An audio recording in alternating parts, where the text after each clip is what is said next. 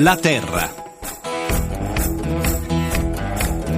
Sabato 13 febbraio, sono le 13, 25 minuti e 56 secondi in questo momento. Buongiorno, buongiorno a tutti da Sandro Capitani e grazie di essere anche oggi all'ascolto della Terra. La geopolitica mondiale offre ogni giorno nuovi scenari. Papa Francesco a Cuba, l'Iran che si apre al dialogo ed anche agli affari con l'Occidente. E proprio a Teheran ha fatto tappa nei giorni scorsi, dopo la visita a Roma del presidente Rouhani, la missione economica italiana guidata dai ministri Martini Martina e Del Rio. Siamo in procinto di mettersi in contatto con il ministro Martina e intanto, intanto vediamo un po' come anche le imprese e coloro che le rappresentano, le imprese dell'agroalimentare italiano, appunto guardano all'estero, guardano i nuovi mercati. E allora ascoltiamo il servizio di Alessandro Morilli. Mentre Coldiretti protesta al porto di Bari contro le importazioni di grano straniero e la CIA presenta la carta dei valori dell'extravergine d'oliva italiano per tutelare il prodotto da contraffazioni e imitazioni, l'Italia dell'agroalimentare è in giro per il mondo per allargare il mercato e raggiungere quella tanto ambita quota export dei 50 miliardi di euro. È per ovviare all'embargo russo, per esempio, che Fedagri ha portato nei giorni scorsi le proprie cooperative in Colombia e Messico, il presidente Giorgio Mercuri. Uno degli obiettivi principali che la cooperazione si è posto in questi ultimi anni è quello di aumentare l'export eh, attraverso la conoscenza di nuovi mercati. La partecipazione della nostra organizzazione alla missione del commissario Hogan di questi giorni in Colombia e Messico è servita proprio a conoscere come questi mercati sono attenti alla qualità dei prodotti e quanto sono attenti ai prodotti europei. Al seguito del ministro Martina questa settimana in Russia c'erano anche le aziende di Confagricoltura, il vicepresidente Gian Domenico Consalvo. Nonostante abbiamo come agricoltori sicuramente queste enormi difficoltà con l'embargo russo, dobbiamo trovare nuove modalità con le quali affrontarla e superarla. Il mercato russo per le produzioni italiane in questi ultimi anni era un mercato di assoluta crescita, quindi da questo punto di vista abbiamo una grande attenzione del mercato russo al prodotto italiano. Intanto Conserva Italia, una delle più importanti cooperative nel settore del pomodoro, segna un record storico storico in Gran Bretagna ed ecco i motivi del successo del Made in Italy italiano, secondo Cesare Concilio, responsabile commercio estero della cooperativa. Diciamo che l'export alimentare italiano trova assolutamente un terreno fertile proprio per queste motivazioni. Quindi quando si parla di Made in Italy in generale c'è un grosso appeal, questo appeal diventa ancora più forte, ancora più accattivante quando si parla di cucina italiana. Il vino è uno dei prodotti più esportati, l'analisi dei mercati è di Silvana Ballotta, direttore generale di Business Strategies. Gli Stati Uniti sono un mercato in cui ormai il vino italiano la fa da padrone, ma tutti da conquistare ci sono i mercati cosiddetti emergenti, la Cina, la Russia, quindi abbiamo tante cose da fare, dobbiamo essere compatti e il vino ha tutti gli strumenti per essere il prodotto del futuro in questi paesi. E siamo al prodotto, al prodotto di questa settimana che ci porta nel Cilento, fra Campania e Basilicata, zona di pastorizia e di allevamento. In quei pascoli si aggirano le podoliche, le vacche che camminano e che ci regalano un formaggio di grande qualità, il caciocavallo podolico, appunto. Giuseppe Pucciarelli è uno che sa fare bene il proprio lavoro. Buongiorno Giuseppe. Buongiorno Sandro. Innanzitutto, qual è la zona di produzione del caciocavallo? Siamo a Caggiano, provincia di Salerno, siamo al confine con la Basilicata, con la provincia di Potenza, siamo sull'Appennino Lucano. Zona di grande pastorizia? Sì, una tradizione forse millenaria, sia nella pastorizia e nell'agricoltura in genere. Allora, il caciocavallo podolico, come si produce? Da queste vacche che stanno in alpeggio in montagna qui sull'Appennino nostro, poi il latte viene cagliato, la pasta che esce fuori dalla coagulazione del latte viene filata appunto con l'acqua calda quasi a 100 gradi e con le mani di abili artigiani viene formata con diversi movimenti delle mani, praticamente bagni della pasta nell'acqua calda, chiusa e viene fatta la testa con la quale poi sarà appeso ai bastoni per uh, la stagionatura. Gran risultato, che sapore ha questo formaggio? Si sente forte l'odore e il sapore degli animali che hanno fatto questo latte e poi a seconda delle erbe che hanno mangiato in, in montagna eh, si ha la sensazione di ciò che praticamente la, la vacca ha mangiato in montagna. Immagino Giuseppe tanti piccoli produttori. Sì, perché solo nel piccolo si può raggiungere l'eccellenza. Ecco, tu come riesci a coniugare la tradizione con uno sguardo verso il futuro che quello ci deve essere anche per arrivare sui mercati? Io è un po' l'esperienza anche mia e di mio fratello che gestiamo questo caseificio è affiancarsi a quelli che sono i centri di ricerca all'università per poter sviluppare qualcosa di nuovo, sempre però ancorati alla, alla tradizione. Infatti sono diversi anni che abbiamo delle collaborazioni con eh, l'ex CRA, oggi SCREA si chiama, sì, sì. che qui da noi hanno un centro di ricerca a Bella in provincia di Potenza e secondo me il più lungimirante è stato quello di mettere a punto un caglio vegetale estratto dal carciofo bianco di Pertosa che è un presidio slow food. E magari prossimamente ne parleremo. Intanto grazie, grazie a Giuseppe Pucciarelli che ci ha parlato del calciocavallo podolico. Grazie Gra- Giuseppe. Grazie mille. E cambiamo tema perché è tempo di anteprime per i grandi vini della Toscana, da Firenze a Montepulciano, da Montalcino a San Gimignano, con una caratteristica comune. Il mercato, soprattutto le vendite all'estero, vanno davvero bene. Sentiamo il nostro esperto del settore, Nereo Pedersolli. Anteprima con una ferita al cuore enoico, quella al via in questi giorni in Toscana, il mondo del vino italiano, toscano in primis, piange il maestro Giacomo Takis, il padre di tantissimi vini che hanno reso famosa nel mondo la moderna vitinologia italiana. Enologo di rara umanità e sconfinata cultura e che ora lascia insegnamenti e una biblioteca binaria di quasi 4.000 libri. Così la Toscana incontra il mondo, ben 13 denominazioni, dal Chianti al Brunello, dal nobile Montepulciano alla Vernaccia, messe in degustazione a schiere di operatori e buyers stranieri. Si parte con Firenze, poi verso Montalcino. L'export toscano cresce del 22% e il 2015 potrebbe sancire uno storico sorpasso sul Piemonte. Particolarmente soddisfatti i responsabili del settore. Silvia Barzali, vice direttore di Toscana Promozione. Siamo contentissimi perché avremo 5.600 contrattazioni fra 200 aziende toscane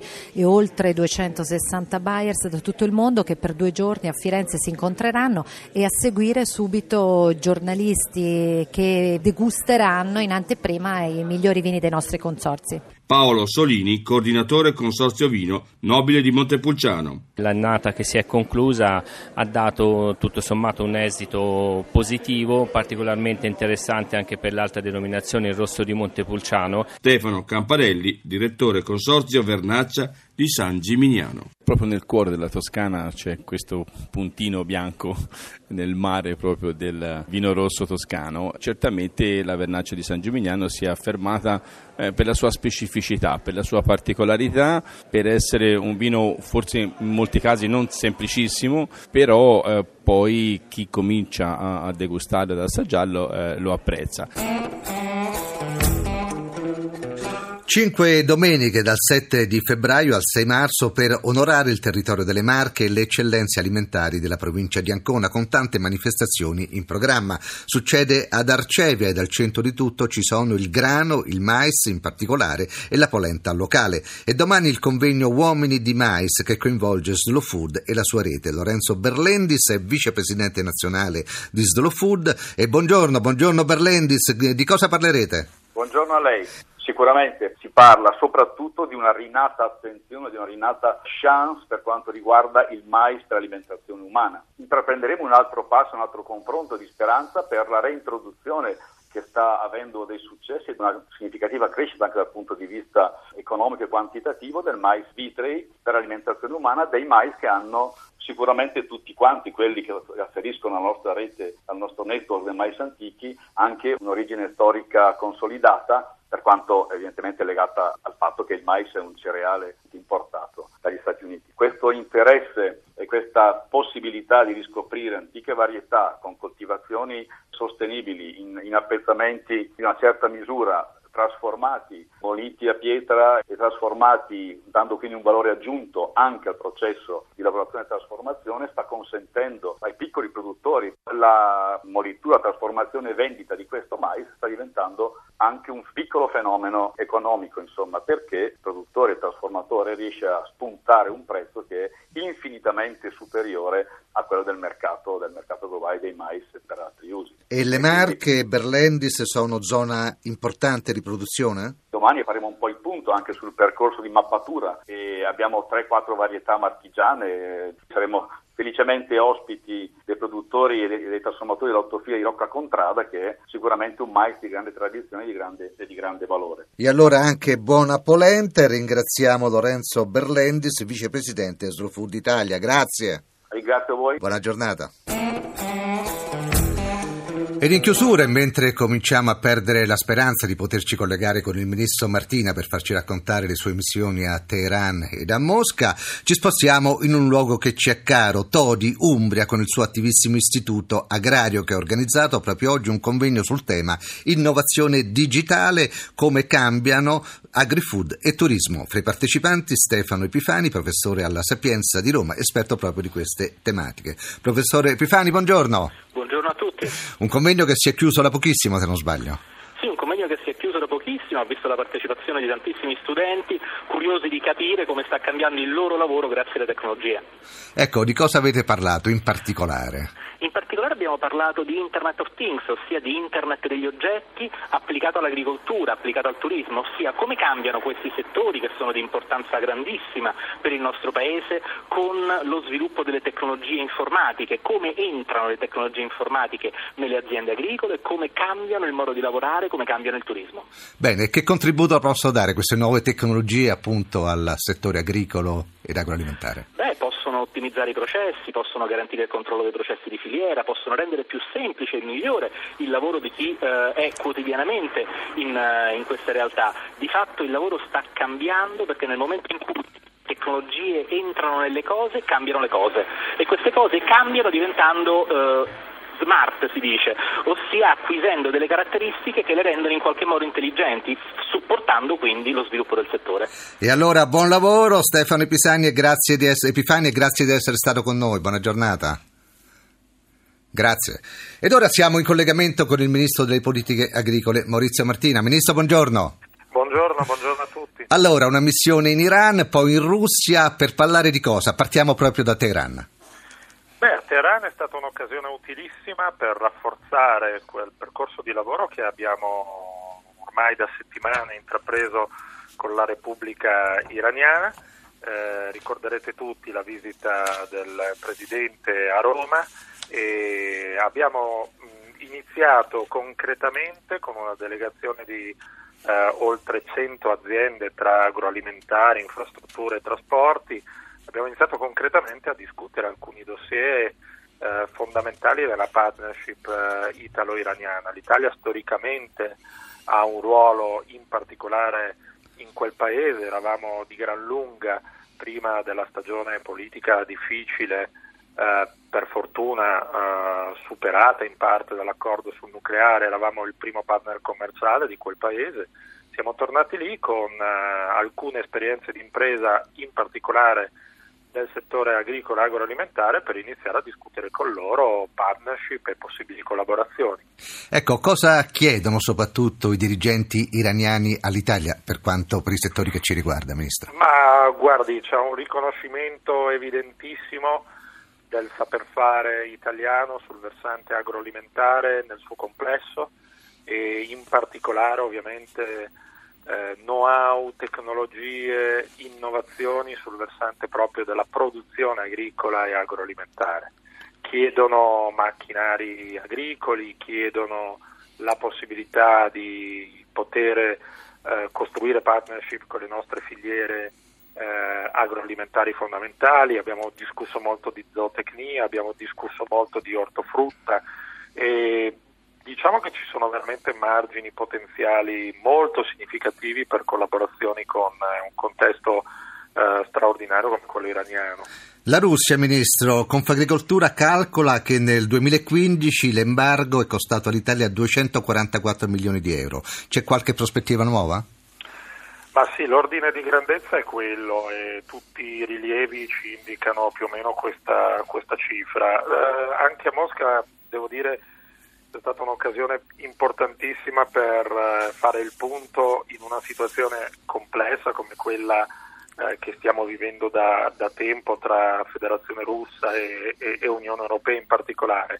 Anche lì però la domanda di agroalimentare italiano nonostante la crisi economica e le difficoltà in cui versa il Paese, è una domanda molto forte. Io penso che ci siano tutte le condizioni perché nei prossimi mesi si migliori questa situazione e devo dire che anche in quel contesto la partnership eh, economica, commerciale, italo-russa, al netto diciamo, delle misure eh, che sono state intraprese fin qui su alcune filiere eh, agricole, eh, si può sviluppare. Ci sono ad esempio dei percorsi anche lì sul versante della meccanica agricola piuttosto che sul vitivinicolo, piuttosto che sulla zootecnia, potenzialmente molto interessanti. Ci sono stati forniti alcuni elementi di progetti in alcune regioni russe che potrebbero vedere la presenza anche di imprese italiane. Si tratterà nelle prossime settimane di fare un lavoro serio di analisi di questi casi e di messa a punto magari di proposte, di e allora, e allora buon lavoro e grazie al Ministro grazie. Martina, buona giornata, grazie. Appuntamento a sabato prossimo, un grazie per la parte tecnica a Gabriele Cagliazzo.